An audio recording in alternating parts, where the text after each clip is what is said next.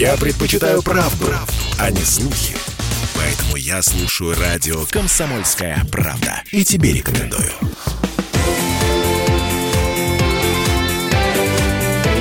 Картина недели.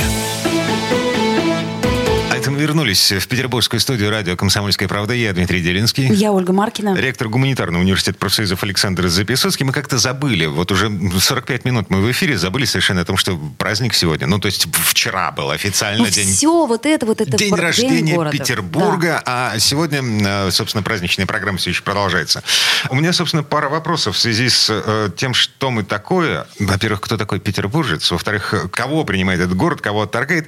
Как стать петербуржцем? И за что этот город можно не любить? Спойлер, никак не стать.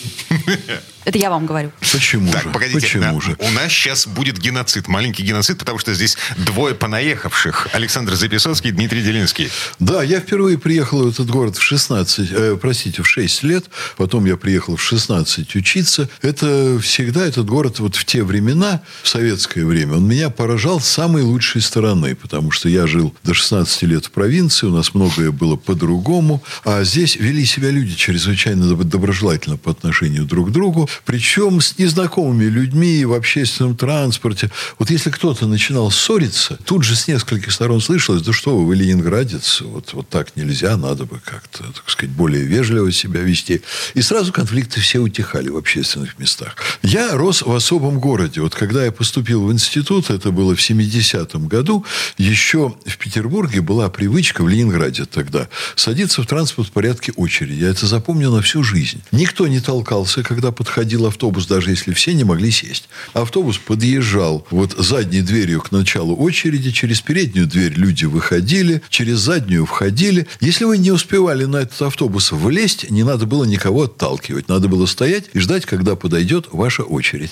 Последний раз я это увидел, Дмитрий, э, в 72 году на Синявинских болотах, когда в воскресенье уезжал с дачи своих друзей. Там э, Синявинские болота раздали участки для рабочих петербургских. И вот э, дольше всех вот эту петербургскую культуру хранили петербургские рабочие. Э, Слушайте, я сегодня утром это видел. У себя в Мурино люди ждали В автобус в В очереди. очередь. Вот видите, кое-где сохранились... туда э, выселили настоящих ленинградцев. Может быть, генетика распространилась, быть, и да. там подросли Ладно, э, так или новые иначе, ростки. Мурин, 90% населения, допустим, Мурина, Кудрово, это все-таки не петербуржцы, это понаехавшие, те, кто сумел купить квартиру и переехать сюда. Все равно я продолжаю э, настаивать на том, что этот город либо принимает человека, либо не принимает. Да, так. Ломает со страшной силой, ломает причем серьезнее, Ломает сильнее, чем и в Москве. Мгм. Ой, я не знаю, откуда у вас вот такие наблюдения, потому что... Многие друзья уехали, не смогли, не смогли вот с этими туманами, с этими болотами, испарениями смириться. Не принял город. А с петербургским снобизмом тоже не смогли Кстати, смириться. да.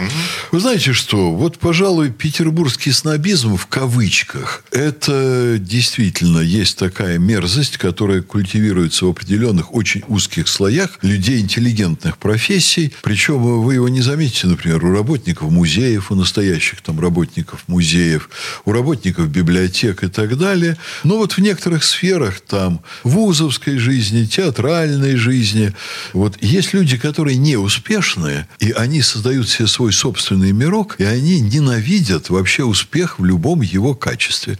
И они считают, что у них есть какая-то зона такая их внутреннего мира, которую они там культивируют, а все вокруг это не настоящее. А я считаю, что можно быть и человеком высококультурным и успешным даже в наше очень непростое время. Я знаю много таких достойных людей. Ага, снобизм – это такая защитная реакция. Это защитная реакция несостоявшихся людей.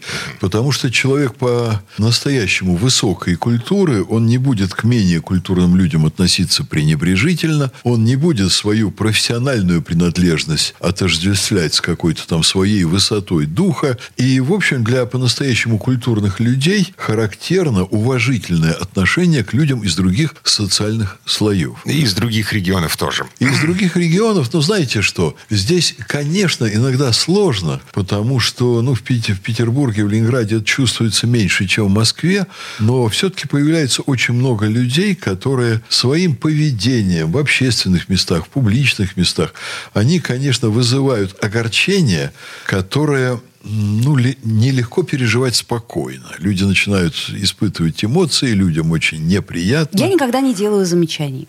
Так, все-таки, Давайте- возвращаясь к а, Петербургу и ко Дню города. А, Смотрите, есть такое мнение, что а, любовь, повальная любовь к этому городу, она а, кроется в навязанном извне романтическом образе.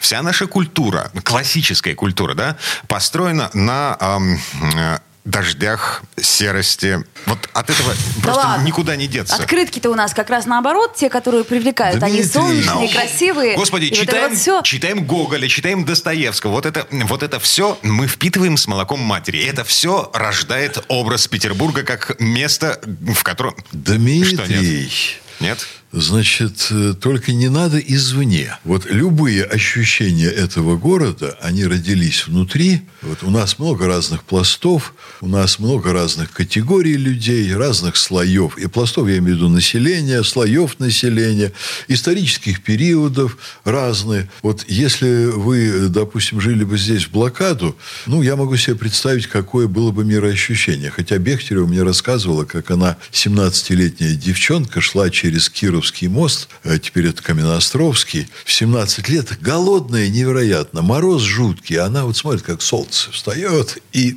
наслаждается видом с моста на Ленинград. Вот. Но мы как-то говорили в университете со студентами, большое было мероприятие, и кто-то сказал, что Петербург, вот он такой, это второй Лондон, что тут много серых дней, что тут все серое и так далее. И вдруг поэт Александр Кушнер говорит, да это совершенно неправильно, вы реально присмотритесь. В Петербурге огромное количество ярких фасадов, здесь большое очень количество солнечных дней, посмотрите статистику.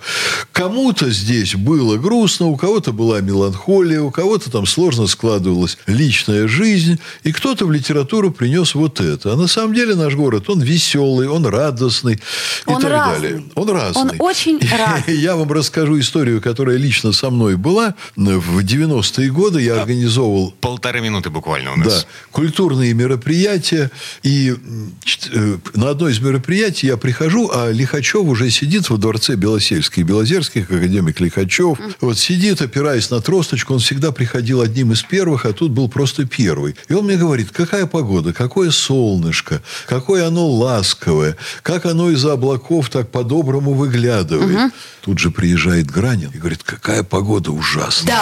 Да. Какое жуткое злое солнце. Вот, какие я как Гранин, я терпеть не облака. могу. Вот это вот солнце, вот я люблю вот эти вот Я за что? ласковый дождик. Да. И тут я вспомнил, что я не могу для себя решить, кто прав. Потому что я несся на это мероприятие, не обращая на погоду никакого внимания. Я не могу рассудить Гранина и Лихачева.